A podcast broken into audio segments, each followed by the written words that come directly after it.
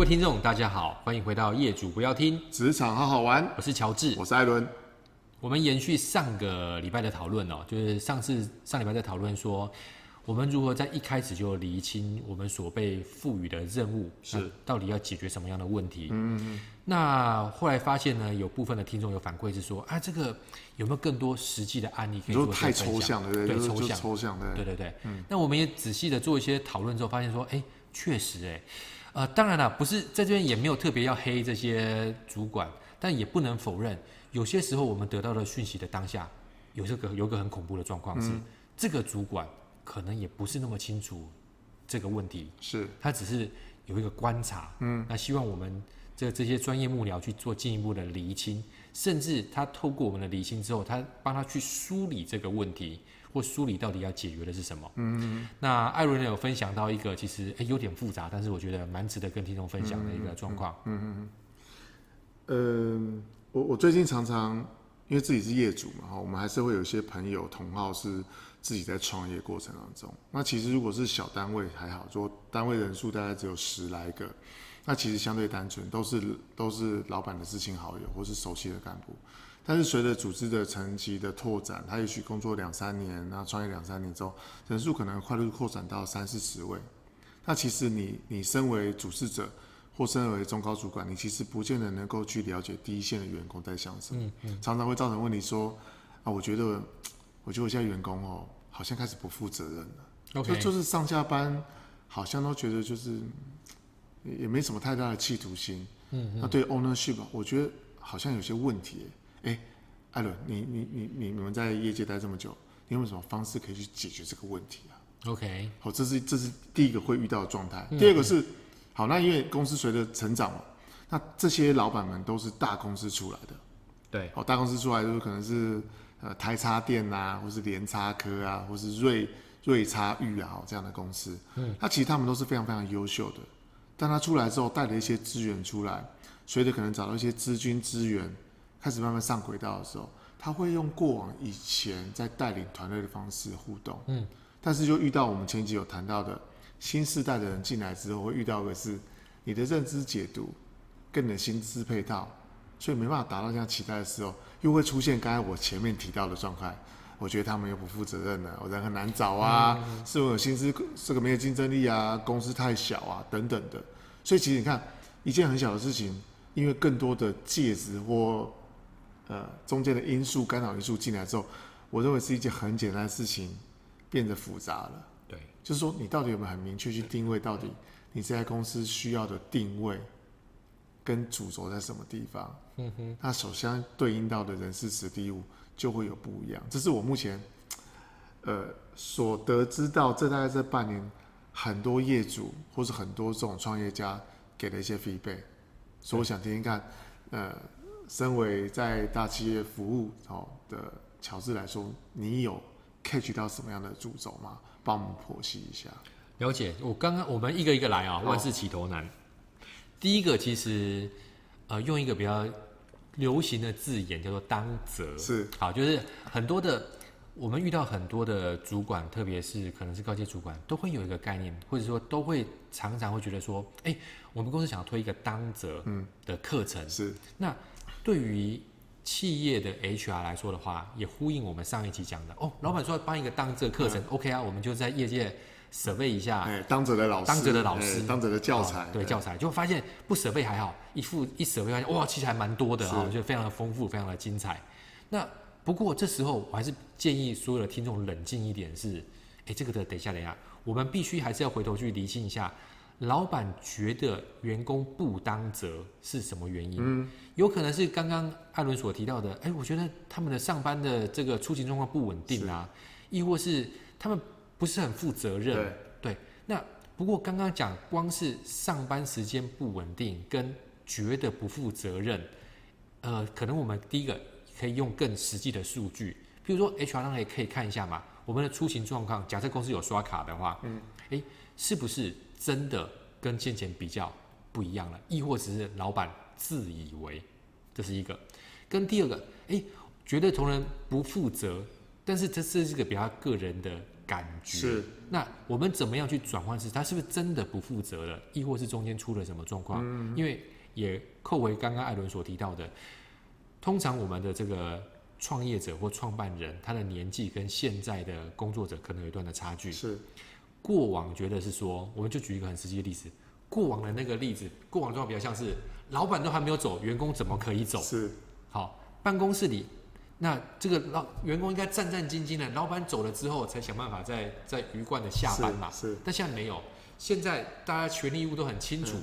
我早上8点上班，我下午5点之后就可以走了。是。那多的是怎么样？多的是我有没有想要为公司多一些贡献？嗯。这个可能是世代差异或者价值观的不同。那这个上班状况，我觉得其实也会需要更完整的评估，是因为疫情才刚结束，疫情的过程当中，有些时候 work from home 啊，或者是说有些是外务单位，他就是在外面跑客户或其他之类的，这都是不一而足的。所以，如果你没有办法进一步去探寻老板到底观察到什么点，你就去贸然的推当责的话，很有可能发现当责课程办是办了，是你某种程度你是完成老板交代的任务了。但是效果怎么样？我可以先大胆的预估，效果应该不怎么样。是，因为这也涉及到我们另外一个讲的是，训练办下去能不能做训练的移转，或者说他能不能运用在工作当中，也会跟工作现场的状况还有很大的影响。如果工作现场一样是维持那个状况，我相信他，即便他多想当责，但是他应该是没办法具体的展现出当责的行为的。我记得在前几季，乔治常常提到的东西，他会说我已经认清这个事实了，或是我跟自己妥协。其实有些东西，我认为它是相对值，不是绝对值。就像我们前面提到几集有关于什么紧张啊，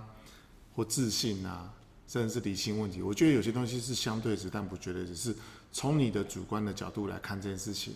我可能觉得，我加班到很晚啊，我的员工怎么这么早就下班了？对。但我就会认为说啊，他们是不是工作都不认真？好，那可能在过程当中难免会有一些，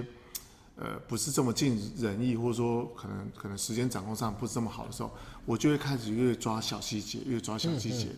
从95%里面抓5%不好，再从5%里面再抓95%里面的5%不好，结果搞了半天，我看到很枝微末节的东西，却忽略了大方向跟细节，所以我认为有些东西是。离心方向的时候是必须，抓大放小。你必须抓一个大的方向去离清。哦，假设我们刚才有提到说，不当责、不负责任，那我站在我的角度，我可能就会去询问我的业主或是我这些同好们说，你到底有什么例子？你觉得观察到他们不当责，或是就是什么东西是他们不负责？你可以举出哪几个例子嘛？对，那提出来的可能是一个表象的现象。他因为他家里面可能小孩子生病，对，他必须要回去照顾，或者说他可能要回去接，或学校有电话来了，必须他去处理。但是，好，他可能回去了2个小时后，他回到公司继续加班的时候，但是老板已经不在了，他又没有跟 HR 去调这样的出勤记录，对，那这个角度就可能会误杀优秀的人，或是误中友军啊，所以我会觉得这件事情。从厘清的角度去探寻真因，我觉得身为幕僚单位，或是身为我们这种，可能是站在老板旁边分忧解劳人，适时的应该多去找到问题背后的问题跟真因，才能去探究这个东西。对，理解。如同刚刚我顺着刚刚艾伦所提到的，因为我们刚刚第一个例子是，可能主管或是说大老板觉得员工不当责。那搞到后来，如果是以刚刚的顺刚刚的流程来看的话，可能是员工没有办法符合老板传统上面出勤的状况，但是现在因应时代潮流，可能我们应该设计的是更弹性的工作的这个时间安排。那在效率不会变，不会减损，甚至效率因此而提高，或者是因此可能招募到更多。喜欢弹性的工作时数的这个优秀工作者的状况之下，对公司反而应该是好事。那跟我们一开始想所提到的是，老板觉得不当责，办一个当责课程，他其实就是南辕北辙了，就差了108000里了。这是一个我觉得很好的例子。跟刚刚第二个例子，艾伦所提到的是，找不到人嘛，是好。那找不到人确实是一个表象。那找不到人，通常也都是人资一个很大的压力了。是，但细部整个乍开来看。我相信有些主管他可能不愿意面对，嗯，但我们近期发现了几个例子是，可能不是因为薪资水准跟不上，可能也不是工作内容不吸引人，他的一个症结点居然会出现在面谈的主管的身上，这能不能请艾伦先分享一下？其实老实说，因为我刚才有一直提到说，很多优秀的主管都来自于大企业，所以他的学经历背景，可能在十几年前是佼佼者，所以他会用他原本的既定的工作模式去衡量他未来找到的员工应该是什么样的方式在面对工作上、职场上的进退这样子啊。那有趣的点是，你可能我们之前前面几集有提到压力测试，就是你要丢一个真实的情境之后，要让面试者能够有机会去回答问题，但是你是善意的，但是也许对方可能没办法去理清真相，理清真因，可能回答问题不如你预期，那你又再给一次的压力测试，可能到时候结果是对方会觉得我好像被羞辱到了，甚至我可能觉得说这不是我要的。even 这个公司我很喜欢 ，even 这个公司很有前瞻性，但是他会觉得说以后我进来之后，老板就这样子，那公司再好也没有用啊。可是老板就是我每天，难道他 review 我专案都是用这种方式吗？对，他可能选择放弃，但是终归的结束就是没找到人，因为我们没有竞争力啦。对，因为我们可能觉得我们公司规模太小。不，我认为是每一个环节都必须被兼顾到，是大家是不是在同一艘船上面？比如说，我举个例子好了，现在中秋节嘛，端午节是前几个月的事情。那比如说划龙舟，大家都很认真划，可最后的舵手可能角度歪了一点，那船的方向就歪了。是，但是你能够怪说船上那些划船的人不够认真吗？不，你觉得舵手或击鼓的人不够专注吗？不，可能你一个小闪失，可能会让这件事情方向就失焦了，所以我会觉得这件事情它是一个小因子，但是它影响的范畴是非常非常大的。所以这个部分是我给的建议。对，以我们这个案例来说，它不算是个小因子啦，因为确实可能也跟听众，如果您刚好真 是所谓的用人单位主管或单位主管的话，我们会发现是说，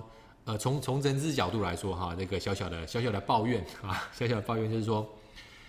在传统上，特别是大公司，如同刚刚艾伦所说的，可能会觉得说自己的这个品牌、雇主形象、知名度比较高，所以对于求职者比较要求。我觉得要求无可厚非，但是还是得要考虑一下这个审慎的评估一下目前的就业市场上的人力的状况。今天如果是一个偏资方市场，就是说很多人想找工作，但是其实工作机会是比较少的。当然，你可以就是。精挑细选，当然我不是说就囫囵吞枣而是说你得还是要评估一下你的招募策略啊，跟 HR 稍微评估一下招募策略，你一样可以用所谓的压力式面谈，但是你也要评估是说你现在面对到的族群，他回去之后他的感受怎么样，他收到你的 offer 就算了，他没收到你的 offer 上面，他会在 PPT 或 Dcard 上面怎么写你，而可能现在会比较不一样，现在。更多的求职者愿意在社群媒体上面分享这件事情。那当然，我也听到是，用人单位主管是告诉 HR 是说，我知道现在人很难找，你就帮我都约，即便不是这么qualified的也约来。那我觉得那个有点像是负向循环，是他看到这个人明明就不应该被约来，但是他要求 HR 约来谈了。那约来谈之后就已经不合格的很多的，就不符合你的期待，他下手就更重，是那导致说这个求职者就是你们找我来，是不是我有机会？满怀的期待就发现被批的一无是处，感觉上就是这个非常绝望哦。是那当然对于这个公司的品牌形象非常糟，非常糟，非常糟，所以这个可能都得要负一些责任了。好，那以上是目前还在从事 HR 工作的乔治的小小抱怨，是但。从整个拉回来讲，就是说，我们在这一次比较偏实务的分享，是我们上一集讲到的，一开始万事起头难，但是非常非常的重要哈，就是好的开始是成功的一半。我们透过刚刚几个例子跟上一集分享的例子，都是希望提醒我们所有的听众是，一开始如果你觉得不对劲，或者说你觉得讯息不够。完整的话，要想办法、想方设法去做一些梳理，去做一些沟通，做一些了解，免得这个定交错了，后面的问题很难做收拾。反正我先卖个关子，下一集我们可能会谈到食物的例子后。那我过往其实有就是找人，我直接跟老板说，老板要不然这样子好了，我们就弃守前面五所学校，好，那我们就锁定，那你觉得这样好不好？他说，怎么可以这样？我就提出了一些分析报告，你说你看过往这5年，我们找见的人大概落在这个区间，所以是不是我们更聚焦在某些地方，会更明确找到方向？那后面事实证明，我的判断是正确的。但是你敢不敢拿你的乌纱帽去冲撞目前的体制？我觉得这个东西是需要衡量的。我们在后几集，我们也会提供一些我们自身的经验去分享，说好与不好，有的时候必须要当机立断。是。好，那因为时间的关系哈，那而且刚刚艾伦预计要分享的，它比较偏向是我们已经确定了问题，但是我们提出的解决方案可能跟目前的框架或跟公司目前所认知上的不太一样，或者是南辕北辙。那在那个当下，我们怎么有我们所谓的专业坚持，跟去做怎么样的沟通，让主管买单？那预知整个状况的话，我们下回分晓。那本期内容就先到这边，我是乔治，我是艾伦，我们下次见。好，拜拜。